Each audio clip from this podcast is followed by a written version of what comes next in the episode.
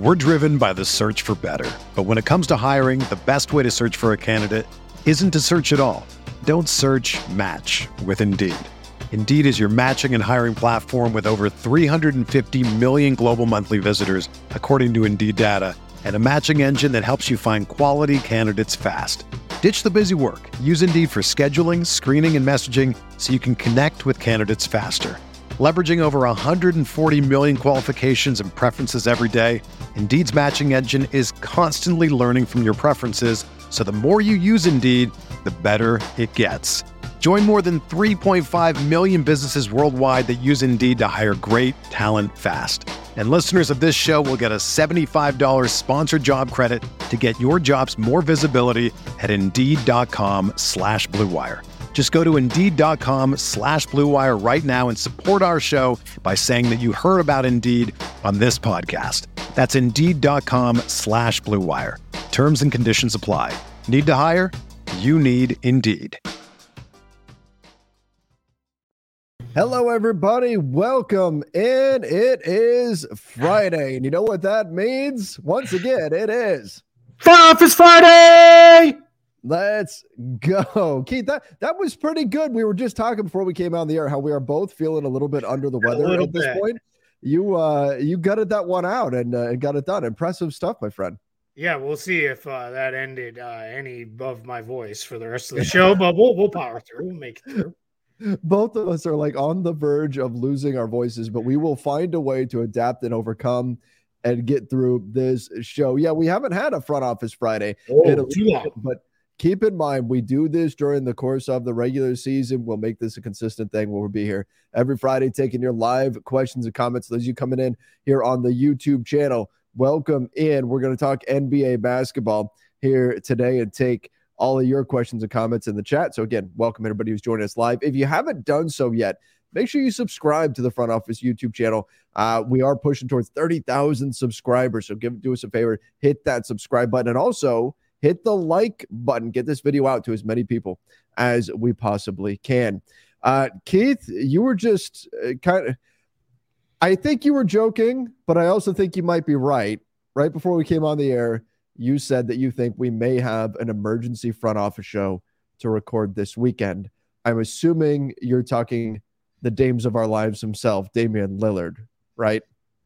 Yeah, that's where I'm at. I think we're getting really close now. Everything sounds like it's all coming into focus um, with this. So I think we're we're we're we're getting closer than we've been, which quite frankly, from all the reports, everything I've heard wasn't really close uh, for for for a while. Mm-hmm. So now it sounds like we're we're actually kind of get, getting there, and it sounds like some progress has been made. We'll see. There's a lot of you know, it could be a you know multiple team trade, it could be a straight trade. Uh, still with the with the Heat, um, I think we've seen Portland has not made any of their camp signings. excuse me yet mm-hmm. um, which is probably to conserve some roster spots so that they're not having to waive a bunch of guys unnecessarily um you know to to create roster spots in an unbalanced trade which this almost certainly will be for them just given how much money Damian Lillard makes. So I, I think we're in a spot where you know, we're, we're getting close on this. And it feels like if not today if not this weekend, probably early next week, because everybody keeps hinting to Brian Windhorst, I believe was the latest, Portland doesn't want to start training camp um, this way with Damian Lillard on the team and all this hanging over them if they can avoid it. So yeah. I think we're close. Well, and we've talked about the importance of Portland getting this trade right, though. So you would rather start training camp with Damian Lillard and deal with that awkwardness than take the wrong trade, right? This isn't this isn't hell or high water. We must get him off this team this isn't the Rams and Cam Akers, right? They are they're not going to just take any deal. They're not taking a a sixth rounder for a seventh rounder three years from now. So those don't exist in the NBA, but you know what I'm saying? They're not sure. going to take a bad deal here. They're going to prioritize the deal over the awkwardness. But if it's close, that awkwardness could end up being a factor here. And besides, you don't want to, you know, Scoot Henderson's eh, Blazers career is kicking off here. You don't want to start it off with all of that kind of hanging over the franchise. So I wouldn't be surprised either if it does get done. Is it still Miami? There was that report that came out a few days ago, kind of bizarre that, and I don't recall who it was from. I, I should, but uh, that said that if Damian Lillard were traded to any other team, he would immediately request a trade to the Miami Heat. Yeah, I've that seen some weird. of that. I, I don't think that's going to be the, the case because it's just then become everything becomes too hard then at that point to pull off a retrade and i don't think he's going to sit out for another team or anything like that because we've heard reporting the other way of he wouldn't be happy but he'd report and, and do his thing i don't think we're I think with James Harden, we're officially on watch. Is he going to actually show up? What's that going to look like? I think with Damian Lillard, it is no matter where he is uh, in a what a week and a half or so at the start of training camp, he's going to be there and he's going to be with that team. If he's happy or not, that's a whole other story. But I think he'll be there. It's yeah, we've heard Chicago, Toronto, maybe mm-hmm. could be interested. Um, I've heard, I've talked with people who said they think those teams could be in as the third team in a deal, and it could be mm-hmm. facilitators. There's been a lot of lot of stuff buzzing around Phoenix jumping in there, not Phoenix to get Dame yeah. themselves, but to as a third team in. It sounds like they may come away with Jusuf Nurkic, which I don't know. I don't really understand Nurkic over uh, you know. That's you know a whole other thing we can get into later if we want to um, with that, or if there's questions about that from from the folks in the chat. But yeah, I, I think we're we're getting close to a um, you know resolution here, but I, I, I don't think we're going to see anything you know completely. How do I put this where Dame then makes it a whole issue. Uh, I mm-hmm. think it's going to be, you know, he wins in Miami. I've been saying that, you know, for a long time now. I think that'll still be the case. And then we'll just kind of, you know, see what the pieces are where they get routed elsewhere around that. Yeah, the Suns bit is interesting. I was actually on a, a podcast uh, yesterday covering the the Phoenix Suns with my guy uh, Gerald Bourguet, who does a great job. They actually great. broke, yeah, they they broke the story um, that the Suns have been talking uh, about potentially swapping out Ayton. Ayton would be the piece going out if they were to get into the mix here and be a third team or a fourth team, potentially with Nurkic coming back. They were trying to present, at least what I saw from uh, John Gambadoro on on uh, well, I almost said Twitter, but I guess X. Um, was trying to present Nurkic as fine, a Trevor. That's fine. You can. That's Twitter. either way. Everybody know they know what I'm talking about. Um, trying to present Nurkic as being a, a defensive upgrade over Ayton, and I do, I don't know that that's true, yeah, particularly the the injury riddled Nurkic. But what I, I guess we've talked about this. If the Suns are going to make a, this kind of a move, which I'd be a little bit surprised if they do this before even giving Frank Vogel a shot to see what he can turn DeAndre Ayton into. I mean, Frank Vogel was the Roy Hibbert verticality king uh, a, a, mm-hmm. decade ago when that became such a big deal. Like, why would you not give Frank Vogel a chance just to see if he can unlock DeAndre Ayton? Then, if not, try to make a move in December or January or something. But, but nonetheless, if they do this, Nurkic's salary is not the same as Ayton's. Maybe you could you could chop up Ayton into a couple of players and go and go that route. And then maybe it makes some sense from the Suns' perspective. Yeah, I think that's probably more the way it goes. And that could be where you see something with Nurkic come in because his salary is, you know, it's like roughly half of Ayton. So maybe you get Nurkic, you get a couple pieces from the Heat. Um, one of the rumored constructions yeah. that was out there was like Caleb Martin goes to the Suns along with TJ McConnell. Um, okay. That all starts to make sense salary matching wise.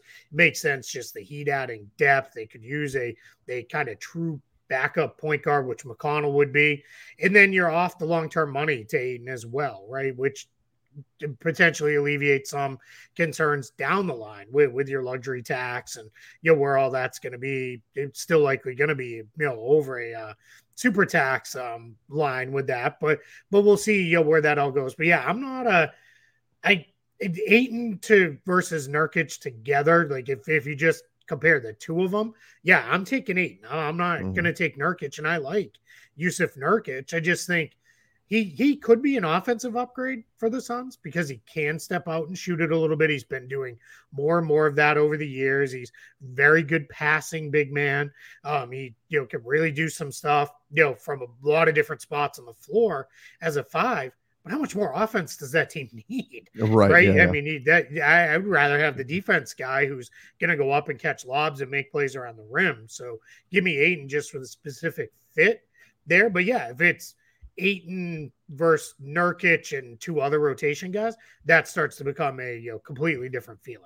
Right. I mean, obviously a big salary difference between the two, but still Nurkic yep. under contract for three years, Ayton under contract for three more years. It and Nurkic is 29 years old and is dealing with a bunch of injuries. So I don't, it, you know, you're right though. If you're 29, adding, in, feeling like he's going on like 40. It does. It does.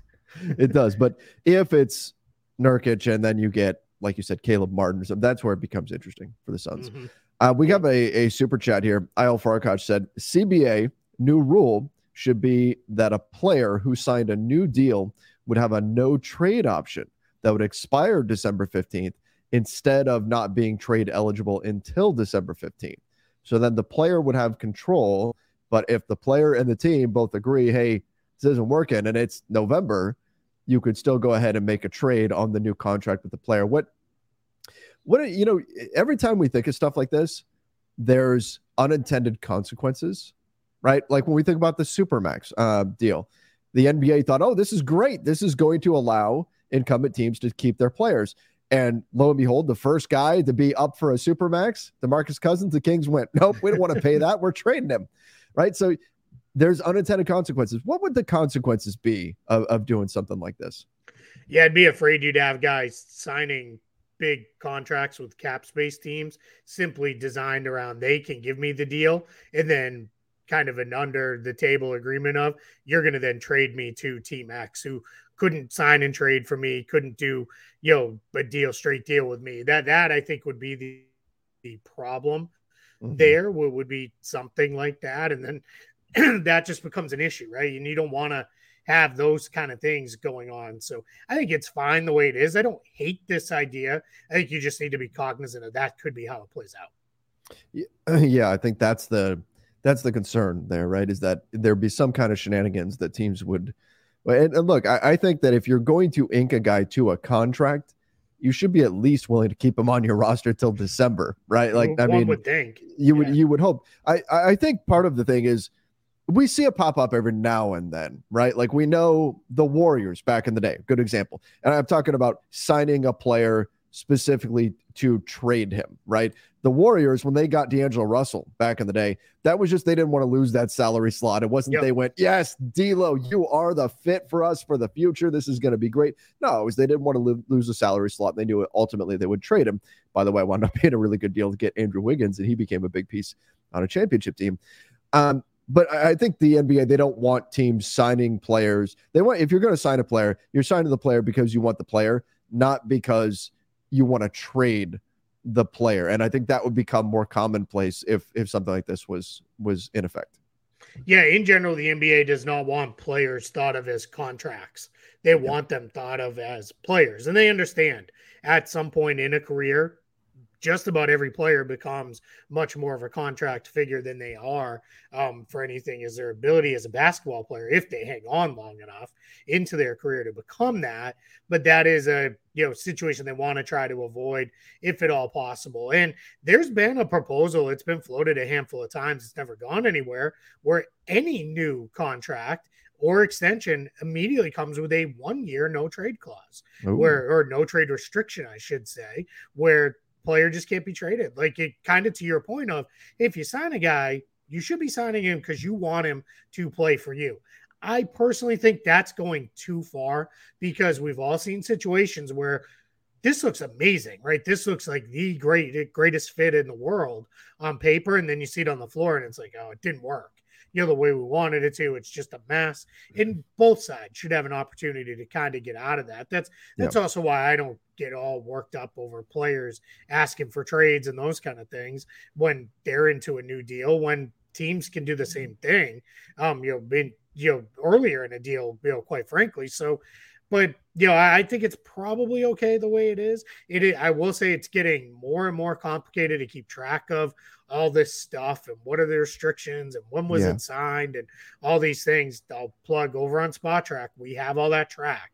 So that's all over there. If you look on anybody, click on any single player, and it'll tell you if they're trade eligible now or when.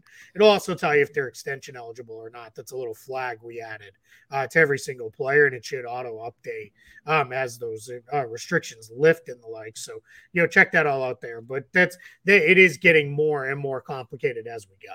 That little extension eligible flag, as you called it, uh, has been very useful. This this I, I can't tell you how many times just in my own like going through teams and looking at stuff.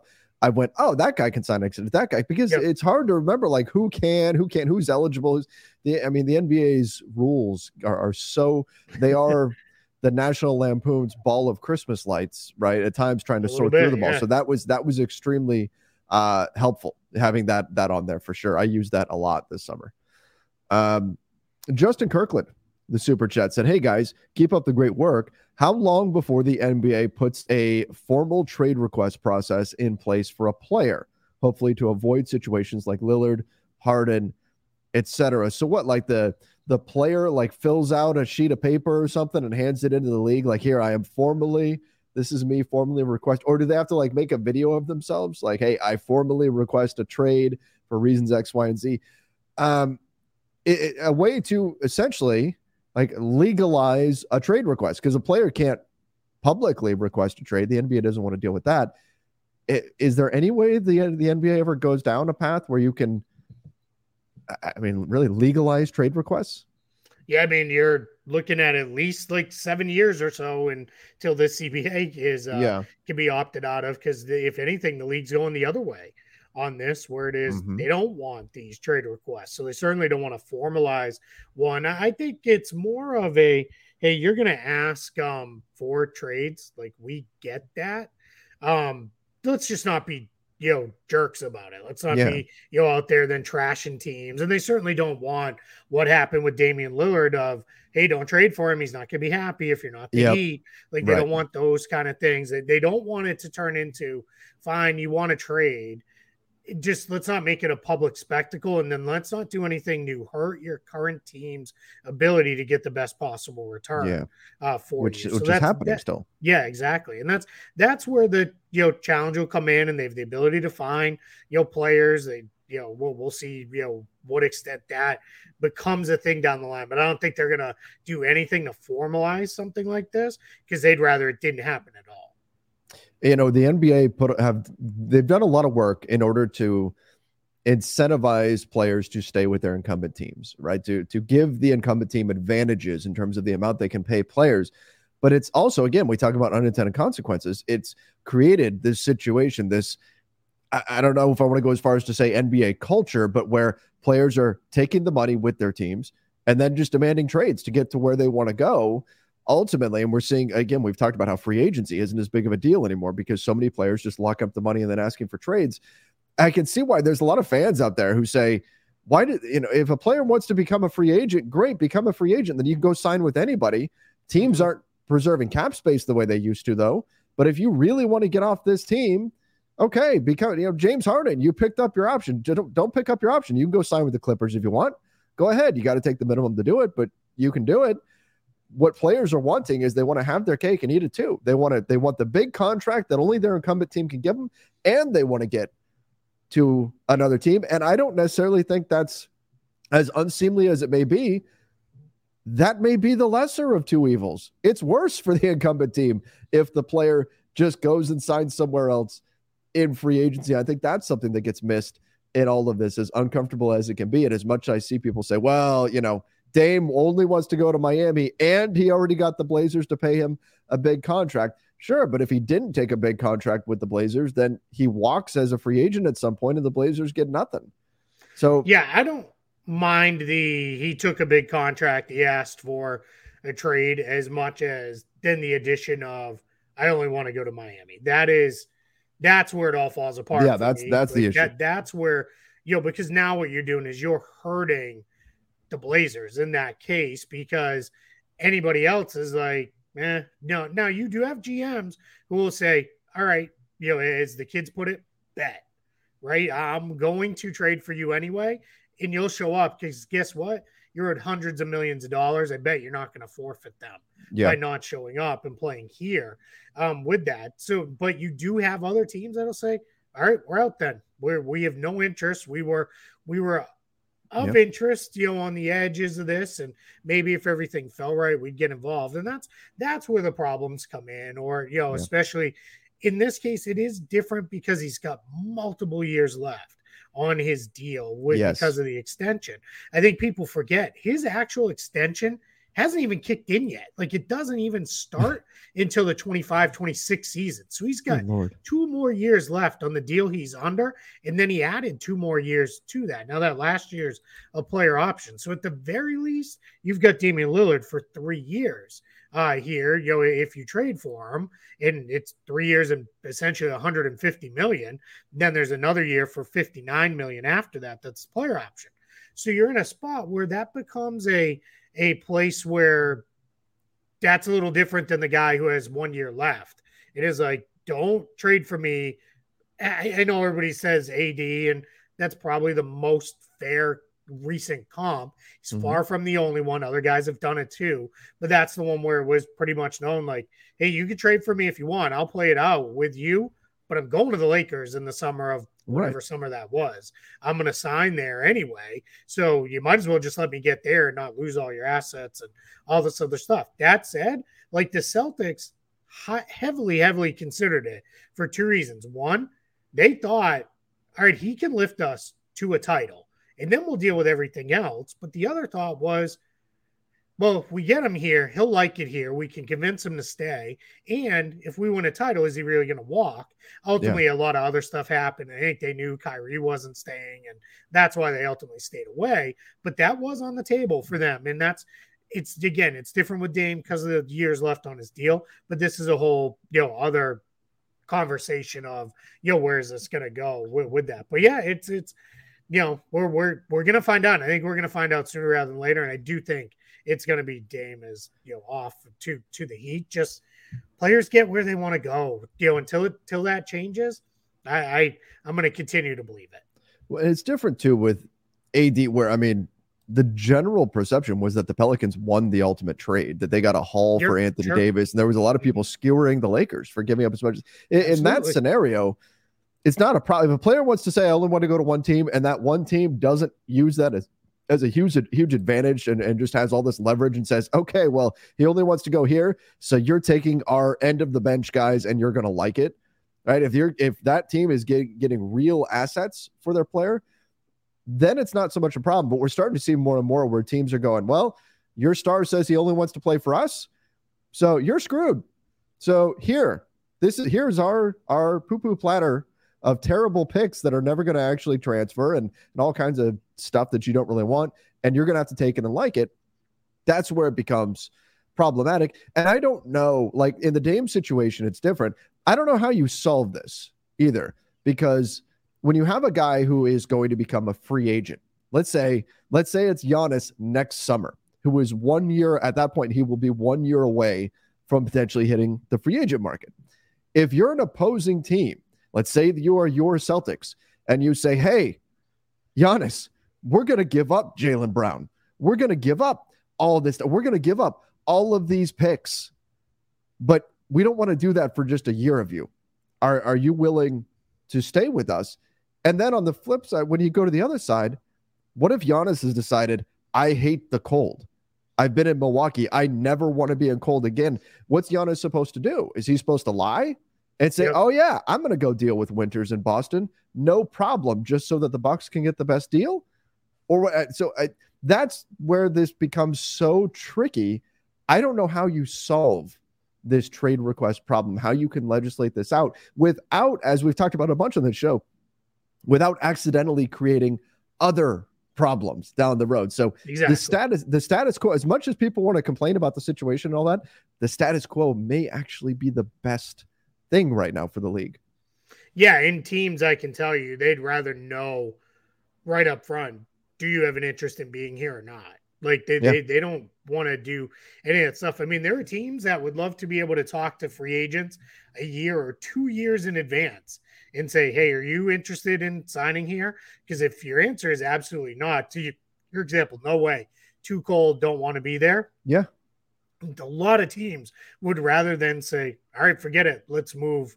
Let's move along." Right? Well, let's let's go a you know different direction, and we'll start playing planning another way with that kind of stuff. Like I, I, I'm with you. This eh, part of it is too. I guess I'm just resigned to it. Like it, it is what it is. So mm-hmm. I'm not going to spend a lot of time being upset about it and all that stuff that comes along with it. But yeah, it, it's you know, I get why people are bothered by it. I also somebody asked this today is like, is this an NBA only thing? Like they said this on Twitter, and I was like, it really isn't. Like this, mm-hmm. and I don't know about hockey because I don't follow it anywhere near right. close enough. But basketball and baseball, like this is very much a thing that happens. You know, there it just doesn't happen. I think at the rate Foot- and level it happens. Football's in, different. Yeah, and football's different, but you do get guys that are like, hey, I want to go there. Like that's oh, where oh, sure. I want to play, right? And baseball has been that way for years. Now, baseball is a little bit different because a lot of the best baseball players they have a no trade clause, and mm-hmm. they'll have that. And they'll you know say, hey, I'm only going to accept a trade to these five teams, which then says, all right, well, there it is. That's my that's our limiting negotiation power, and it doesn't really matter. But in that case, the team gave them that power.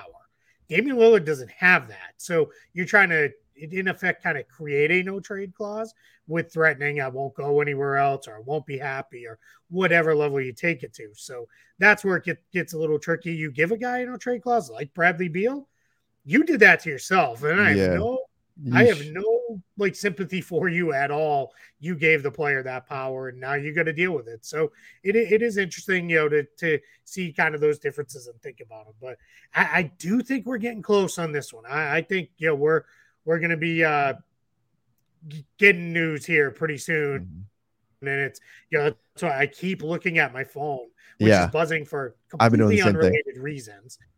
So I keep looking over there because I'm like, all right, is this it? Is this it? And it's all, you know, other, you know, important but real life stuff. Oh, I, uh, no. I checked to make sure I had the breaking news drop all, all preloaded before we started the show, just in case, just in case. Uh, Senpai, said, with how popular sports betting is, it's a matter of time before the NBA really pushes it more. Maybe in, maybe when they go to Vegas with an expansion team. Uh, sure. Imagine an NBA stock market where you invest in players. I've seen different sites that have tried to do something along early, these lines. The early days of the internet, there was one that you could do that. It was basically like fantasy sports, but you could yeah. do it across all sports and you could like like you got given x amount of a budget and you could buy into players in all different leagues and stuff like that and it, it, it was fun at the time but i think it's just it's i think for the most part people want their fantasy sports to be a little more simplified yeah. and it kind of fell out of use but if so, you're talking like a real money thing mm-hmm. that's tough because then you better have a locked down way of evaluating you know what the worth of a player is exactly a, you know commodity and all that stuff. It's eh, i mean just on the the bigger picture on gambling and the nba gambling and sports in general there's too much money out there to not continue to push that way and there's going to be it's going to be problematic in some ways and but uh, again the nba has been in vegas for a long time for summer league. I'm expecting an nba team to go to vegas for the next what five years. Um I think it's just going to be continue to be a bigger and bigger thing um, that we're seeing. And so, yeah, I, I think it, the NBA will push it. Football is pushing it. You know, it's gonna it's gonna happen. Uh, I don't think the the genie's out of the bottle. There's no putting it back at this point. No, especially now that these leagues are officially partnering yes. with these and betting is, you know, I don't know what the numbers are, but I'm gonna guess within you know the next five to ten years, it's probably going to be legal in you know most states if not you know almost all of them maybe we'll have a handful of holdouts that that don't quite get there but i think we're you know we're almost there and that that's you know yeah it's like it or not it's going to be a part of all this and that's going to mean leagues the nba included mm-hmm. you're going to have to be a lot more strict and stringent with players coaches officials yes. like you you got to be on the level with this stuff i think you're going to see which is if if it's because of gambling that we get more accurate injury reporting. Yeah. I'm all for that part of it just because that makes our jobs as analysts yes if we really know what's going on to analyze you know where we're at with these kind of things and and that sort of stuff so you know yeah i but yeah it's definitely not that none of this is going away anytime soon and hmm. if anything to your point it's only going to be you know more prevalent what do you fall with with media with all of that how does that? Yeah, like... I mean, I, I can only tell you my experience. So I, for a little bit towards the end of last season, I was doing promoted tweets um, yeah. where I was, you know, I was being paid. Like I have no problem saying it to tweet out um, you know, what I thought were, you know, decent things. I'm by no means a gambling expert. So I stuck to things like, oh, hey, the over under on Jayson Tatum rebounds is seven. Tonight. Just factual. He's averaged yeah. 10 his last, you know, 15 games. He's going against a poor rebounding team. You know, good bet that he'll go over that. Those were the kind of things I was putting out there. Then mm-hmm. with a link to to the uh to, to the company. And I had a lot of people come to me and like, I really, you know, wish you wouldn't do this with stories of, you know, where things had gone wrong for them or others in in their mm-hmm. lives and those kind of things. And and then, you know, I looked at it and said, you know, I don't I, I didn't feel personally, just my personal thing, I didn't feel really comfortable with it. You know, and then I was kind of like, you know, I don't need this extra money that badly. There was a point where it would have been like, eh, how they get to sacrifice some more morals because I have bills to pay, uh, especially right. those you know immediately post pandemic.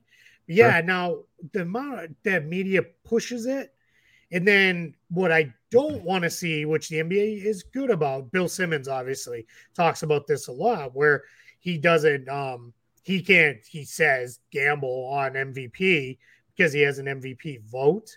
Um, right. So he can't gamble on any of those awards. So he doesn't put money down on it whether you believe him or not, that's a whole other thing. Um, but the NBA tries to do that because what they don't want is somebody influencing it there.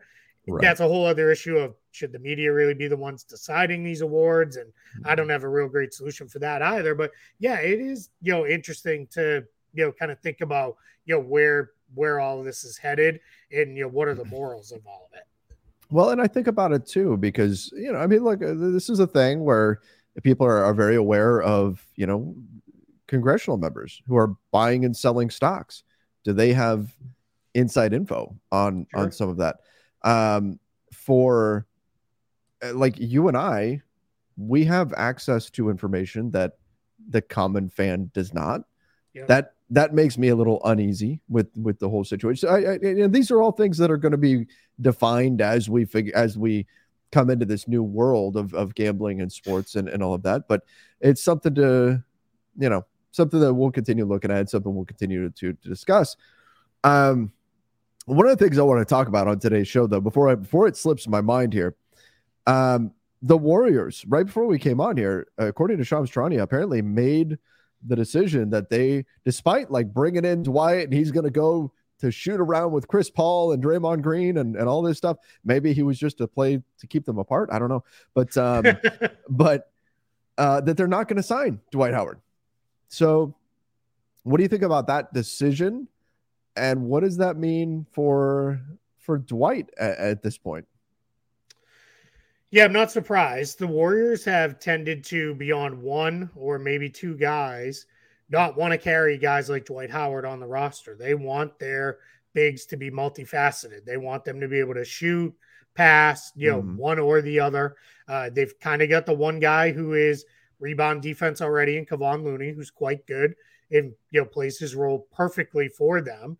I think they're very content to roll into the season, even though they'll be very small, with Dario Saric as essentially the backup big man um, mm-hmm. um, on their roster because he can shoot, he can pass, he can do those kind of things.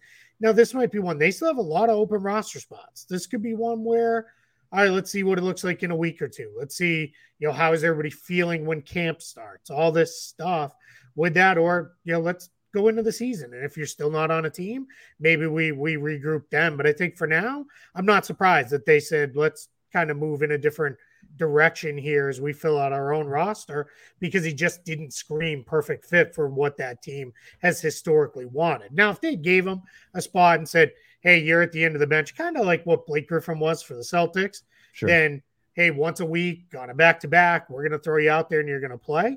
I would have been fine with that. I would have had no real issues with it. But I just, I get why they may say, let's, let's, uh, you'll move in a slightly different direction. Yeah. It's, um, not a surprise in, in that sense, especially with the rumor that we talked about the other day. And I guess this is one that's been, you know, persisting since he became a Warrior, but Chris Paul being in the starting lineup. If uh, presuming that Kevon Looney is the guy who heads to the bench, there's a domino effect there, right? Sure. Where your usefulness of signing a a more traditional non three point shooting big in, in Dwight Howard is limited if Kevon Looney is already coming off the bench for you, right? If that's if he's coming into that type of a role, yeah. I still think they could use another big. But if they've decided that hey, we don't, th- this isn't the type of big that we want, we're gonna we're gonna wait and see what else we can find. I understand the the thought process there, but I do wonder if he winds up getting scooped up by by somebody. If somebody because there's enough bigs in the NBA. We're not back to like the days of Shaq, where if you're seven foot 250 plus, you automatically have a job in the NBA because they just yeah. need big bodies to throw at Shaquille O'Neal. It's not like that, but there's enough guys between Jokic and Embiid, and then you go down a few tiers and you talk about Valanciunas, you talk about I mean, Jusuf Nurkic, if he's healthy, there's enough just big dudes that it's probably not a bad idea to carry another big physical defensive player on your roster. So I wouldn't be shocked if he winds up signing somewhere, maybe not at the beginning of the season, but at some point during the season, he pops up on a roster somewhere. Yeah, and that's going to then become on him to one, stay in shape, and then yeah. to kind of uh, not sign anywhere else, right? Not go back to a deal he can't get out of overseas or something like that. Exactly. Exactly. Oh, here's one that's been interesting to me, Keith. Um, Sam said, You've got Biyombo out there still. Wonder why they wouldn't go for him. What, yeah. It's been so quiet around Bismack Biyombo, who has his flaws, certainly, but I mean, his rim protection stats are actually pretty good. He does a nice yep, job negatively impacting field goal percentage at the rim. He's one of the better ones in the NBA at it. Why is he still out there? What's going on? Yeah, I, I mean, my guess is teams are taking the approach of, okay, we can get him on a minimum. That's what he's going to get. If we want to go that way, we can go. And maybe it's him. We talked about this before with Christian Wood and Kelly Oubre, who obviously made their decisions and said, let's go a, uh, you know, let's get get where we're going to be. I think with Biyombo, it could be, hey, I want to see where I can go, where I can play. You know, he mm-hmm. he spent a lot of years uh, either at the end of benches or out of the league. And I think for him, it's hey, I want to be somewhere I can have an actual role on a team. I'm, you know, quite frankly, a little surprised the Suns didn't just bring him back. I thought he, right. you know, still fit there, you know, with them, and maybe they still will. You know, we'll see. You know, if they're going to be involved in this trade, you know, what does that all become and all that stuff. And it's not like now they did add Drew Eubanks, who I'm a huge fan of. I think mm. he mm-hmm. was one of the more underrated pickups that this summer with that. So yeah, I, I I'm yeah, I'm not surprised Biyombo's still out there, but yeah, I'd like to see him get a spot because he's earned that. He's been very good uh, the last couple, well, let's call it like year and a half since he kind of reemerged in the league. Yeah. I would have to imagine he's on most teams' boards, he's got to be ahead of Dwight and like, you know, I know he's signed, but like the JaVale McGee's of the world and those types sure. of guys. And yet he's still sitting out there. yeah, I would imagine too. Yeah. Now, I think with JaVale McGee, you I think just he's got this rep as being a great locker room guy. Yes. So I think that's and I'm not saying Biyombo is a bad locker room guy, but it's if you're the Kings, it's like, hey, we're not really this guy's not really going to play for us. So let's make sure whoever it is we add at the end of the bench is going to add something in that direction uh, there. So yeah, I, I would be a, be you know all for it. But yeah, I mean Biyombo, he should be in the league somewhere. He's shown it on the court that he can still play more recently in the NBA than you know a handful of these bigs who have jobs in the league right now. Keith, I like this comment that came in a bit ago. We were talking about players requesting trades. The player must give a classroom presentation to argue for a trade request, and then a vote is taken to see if the request is granted. Votes uh, could be a representative from each team. So, like, uh, James Harden has to get up there and like present a diorama or something like that, and, in order to be to be he's doing a full like book report project up there about why why I should why I should be given a trade. Uh, and he then just can, and his is like handed in it's just Daryl Morey with like liar written across it, and that's it. That's the extent he goes to. They should do debate style, and Daryl Morey can get up there and then give his speech on why Harden should be, and then and then you have a vote, and, and off you go. Um, we have be, ESPN's new show. Like there, there it is. is. Like throw that on in the afternoon. Must watch TV. Yeah, I. the voters from each team as representatives, they're always going to vote because then when it's their turn to want yep. a trade request, they're not going to want anybody to say no on them. So, yeah, but it's funny at least. Who would be the best mediator of that for comedic purposes? KD probably because he's oh, pretty funny. Oh, I he's like pretty it. funny. And I he, like that's and he doesn't hold one. back. I don't know. Right now, maybe Kai Jones. like Kai, somebody's got to take away Kai Jones' passwords to his social media because he got out of bounds. What's happening with Kai stuff? Jones? I've been, I've been, so I've Oh, been. Well, my family's been sick for the last week. We got, got back from vacation. Now everybody's sick. I, I I'm barely keeping up on all of our stuff here. What's going on with Kai Jones? he went on I, think it was instagram. Um but basically he like trashed mark williams and nick richards and was like they have no moves. I'm more skilled than them. I should play over them. Um yeah he just he, he ran his mouth a lot um He, with- he with dunked on them like the way he dunked on Wembanyama. a little bit yeah. I mean he really like you know kind of you know when uh, i you know way out of bounds with the things he was saying where it's like whoa dude good to believe in yourself but like we don't need to be pulling your teammates in something like show me show me once where mark williams has made like a move and then another move or something like that and he's like i'm better than nick richards and yeah and then then then it's just other normal stuff where he's like dancing around and doing silly Ooh. things but yeah man it's uh, a little little little, little craziness here like especially where it's like dude you don't even have months to uh to smooth this over No, Wow, you have like a, God, a week and a, I know. I saw it too. I went. I oh, figured no. you were seeing the same thing.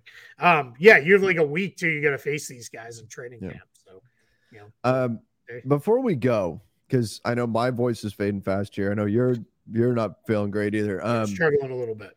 what's uh, let's let's just do rapid fire. What are some of the big storylines that you're looking forward to here heading into to training camp? Uh, Dame and Harden aside, we've talked plenty about those. But what are the what are the key things that you're looking for? And when you and I can just go back and forth and bounce around the league a bit. We're driven by the search for better. But when it comes to hiring, the best way to search for a candidate isn't to search at all. Don't search match with Indeed. Indeed is your matching and hiring platform with over 350 million global monthly visitors, according to Indeed data, and a matching engine that helps you find quality candidates fast. Ditch the busy work. Use Indeed for scheduling, screening, and messaging so you can connect with candidates faster. Leveraging over 140 million qualifications and preferences every day, Indeed's matching engine is constantly learning from your preferences, so the more you use Indeed, the better it gets. Join more than 3.5 million businesses worldwide that use Indeed to hire great talent fast. And listeners of this show will get a $75 sponsored job credit to get your jobs more visibility at Indeed.com slash Blue Wire. Just go to Indeed.com slash Blue Wire right now and support our show by saying that you heard about Indeed on this podcast. That's Indeed.com slash Blue Wire. Terms and conditions apply. Need to hire? You need Indeed. When you need mealtime inspiration, it's worth shopping Kroger, where you'll find over 30,000 mouthwatering choices that excite your inner foodie. And no matter what tasty choice you make, you'll enjoy our everyday low prices, plus extra ways to save, like digital coupons worth over $600 each week. You can also save up to $1 off per gallon at the pump with fuel points. More savings and more inspiring flavors make shopping Kroger worth it every time. Kroger, fresh for everyone. Fuel restrictions apply. Giannis, I, I want to see what conversations are asked of him at the Bucks media day, yo, and his teammates. And I know Khris Middleton said his piece where he's like, "Hey, it's just business as usual," or whatever he said. And I think Khris Middleton's right on that. Um, that'll be interesting. I'm very, and I'm gonna have a piece or series of pieces coming out on this at Spotrac, and it's kind of um, the bigger rotation and roster questions. So I want to see teams where like there's like starting spots open Yeah. or rotation spots open. I'll be watching a lot of that stuff. Um, specifically, like who's going to be the fifth starter for the Suns? You know, assuming Ayton's still on the team, of course. Like who's going to be their fifth starter? What direction are they going with that position? Those, those will be the things I'll be looking for here, and I'm excited to get answers on. Yeah, I like that. That's a good one. I, I'm really interested in in the Brooklyn Nets and Ben Simmons. Again, I've talked about this that I don't, you know, the talk only means so much. We need to see it on the floor. But what Yeah. what does everybody else on the team say? Like, what does Spencer Dinwiddie say about Ben Simmons and, and his role for the team this season? Sure. That's something that I'm definitely curious about when I'm looking over it. I think I'm just going to be flipping around trying to, you know, um, just open myself up to all of the news sources all at once. yeah, I'll just be on hose. tweet deck following Right. all the beat writers' tweets. Uh, you know, injury updates too. You Yes. know, where certain guys, you know, uh, guys who maybe missed large chunk of last season or guys who are coming in this year with injuries they picked up over the summer. Celtics specifically, Kristaps mm-hmm. Porzingis, Malcolm Brogdon. Where are they at? Yeah. Are they ready to go right out of the gate? You know, or is it going to be a slow start for them this season? You know, other the Lakers. Boy, where's LeBron at? Did, right? did like, LeBron have surgery on his foot, did, or did he did not? He, did he not? Yeah, yeah, exactly. How's AD feeling? Right, because we know mm-hmm. he's you know was dealing with a lot of different stuff at the end. Honestly, too, like the Team USA guys. Like, how is um, you know, how is uh, you know, um, Austin Reaves mm-hmm. towards the end of you know, uh, what was probably going to be the most basketball he's ever played in a yeah. calendar year in his life at a high level. I realize these guys play pickup and all that other stuff. Like, you know, where where is that at? Uh, somebody in the chat just said um, Zion. Yeah, hundred yeah. percent. Like, you know, where's Zion at? What what does that look like beyond just the feeling great, you know, ready to go, you know, for yeah. all that stuff. Like I want to, I want to see them. I want to hear, I want to hear what teammates have to say about guys and those kind of things. So those are all kind of the, the things I'm looking for. But yeah, it's it's kind of anything that's gonna maybe start to answer some of the questions that I have. You know, I, I talked about this a little bit on the Lakers Nation podcast today, Keith. That what to expect as far as media day goes. Like 90 plus percent of what gets said is just the standard PC. The the person's talking but not really saying anything, yeah. right? Like they're they're yeah. just they're playing it, which is what they they should do in most cases. But there's going to be that less than ten percent that filters through where you go, wow, okay, that actually gives us some insight into either what this team is thinking, what a player is thinking about their specific role. So across the board, I'm going to be looking, kind of trying to read between the lines for any of that stuff, anything that gives us some real insight into what a team is expecting, into what a player is expecting, because everybody's going to talk about their proverbial 10 to 15 pounds of muscle. Everybody's talking about sure. the best shape of their life. Everybody's going to talk about how excited they are for the season and and all that kind of stuff. Um, I'm curious if we can get some answers, or at least start to get some answers to some of these big questions in terms of rotations, minutes, style yeah. of play, some stylistic choices teams are making. And that's the kind of stuff that is going to kind of filter through. We're going to have to pay extra attention to what's being said to, to glean some information there. There will definitely be a surprise or two of player X is going to start for us. That happens yes. every year at yep. media day where it's like, whoa, I did not expect to, you know, hear that. Um, there'll probably be a surprise or two injury update in not a great way where it's, yeah, this yeah. guy's not going to be ready for the start of the season, or we're going to have to really take it easy the start of the season. Beyond, I'm hoping we get some coaches, and probably some of them will speak more to the new rest policy yes. and how that changes things. Most of them are probably going to say, oh, you know, we'll partner with the front office and our sports science teams and, you know, figure out what's best for our players because that's what we always do, blah, blah, blah. But yeah, I'm very curious to see, you know, what does that, you know, do, do we get a handful that say, yeah, you know, it is a factor and we're going to have to think about it differently than we have. And, you know, this is how we're going to do it. Like, I'm curious on that. The, um, you know, we, we've seen, you know, I know, uh, I believe it was the Athletic just put a piece out talking about some of the um, rule change or I guess points of emphasis for rules. Oh, yeah, this year with the flopping. Yeah, what is, isn't it? Isn't it uh, like, STEM? Those, those kind of things. STEM yeah, is, the, is the acronym like for how they're figuring out. Which yeah. I, I go to you know education, but STEM uh, trying to to what they're using to determine what's a flop and what isn't. That was really yeah, yeah. It was. I know the T was theatrical. It's second. It, it was secondary theatrical something. And I've got in front of me. They can get so you know it's an E and an M. Secondary theatrical exaggerated, exaggerated, exaggerated movements. Yeah, yeah. That's what they're yeah, looking for. one of the things this would be the best thing that can happen with the flopping. Hey, I, I mean, I get it. I'm the guy who covered Marcus Smart for years and mm-hmm. years. Mm-hmm. Um, it, you know, and I've openly said he's, you know, if not the best flopper in the league, he's in the top two, and he's probably not number two. It's what scares me is when a dude flops with no concern or regard for who's behind him, and yeah. crashing into some somebody's legs, yep. and then wipes a guy out, and then it's a mess. Like I, I don't want any mm-hmm. more of that. So if we can get that out of there, let, us go. It's going to be hard. Like what I think they're trying to eliminate is I got bumped at midcourt and I landed somewhere around the free throw line. Right, like, right. That's what they're trying to eliminate. The guys are always going to flop because they, they do it on both ends of the floor. It's you know part of it. But yeah, I don't want to go too crazy.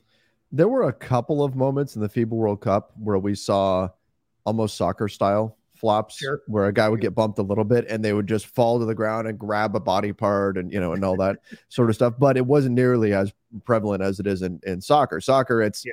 it's hold the ball hold the ball hold the ball as soon as you lose it fall down and cry and and it drives me crazy because i love like soccer got shot by the sniper, Yeah, sniper. Exactly. It's it's ridiculous. I used to just hit the hell out of players who did that when I was on the field. Be like, hey, if you're going down anyway, I'm getting a shot in. But um, but that's what you don't want to see in the NBA. It hasn't gotten to that level. And again, I love soccer, but uh, it hasn't gotten to that level. But you don't want to see the stuff where when you see it on replay, you kind of you wind up losing a bit of respect for the player. Like y- the NBA doesn't want that kind of stuff. Now, I'll also say though, this was something that they tried years ago, right? Years ago, I, I don't even remember how many years, five, six years more, Uh, but Yeah.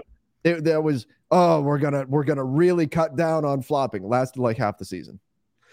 Was I think what's different now is there's the in-game penalties where you can you can give in like actual impact on the game, right? Technical fouls and all those kind of things. I think those are bigger because I think the post game we're gonna fine a guy.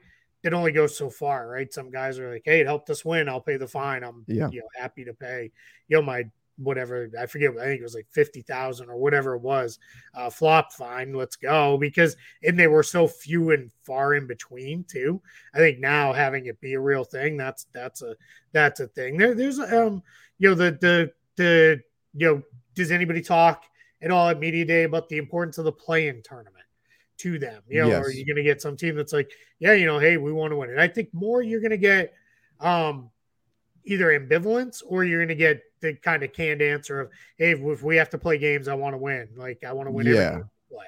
Kind of kind of responses. You're not going to get to. I, I mean, maybe I'm wrong, but I don't think you're going to get many teams or players that speak negatively about the play-in tournament. Maybe some some cranky veterans will, like LeBron, might might say some things about the. Uh, uh, wait, I should I said play-in tournament. I meant in-season tournament. yeah. Um, yeah, I knew what you meant. I think yeah. I said it first and got I- you there. But yeah. I meant the in-season tournament, but um, you may get a few of those. But otherwise, those anybody that speaks ill of the in-season tournament, I think they're going to get the the wrath of of Commissioner Silver, without right? will be, you know. So that's, I don't think we're going to see, even if players are not in favor of it, I don't think we're going to see a lot of. It's certainly not the way fans push back on the in-season tournament online.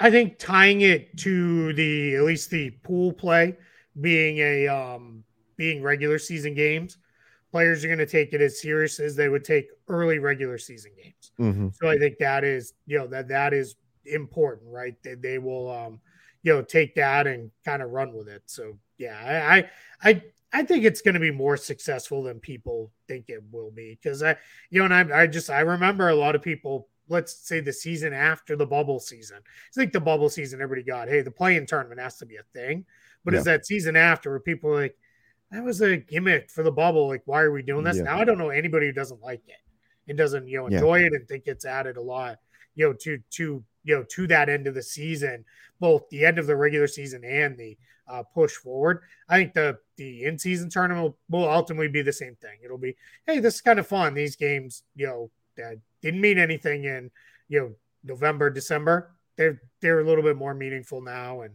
you know I, i'm into it. And i think they've done a good job keeping the play i said it again the in-season tournament nights away from the um the NFL nights on the, the schedule and all that stuff for the most part, making sure, hey, we can really try to own these nights. They're they're juicing it a little more with the media partners.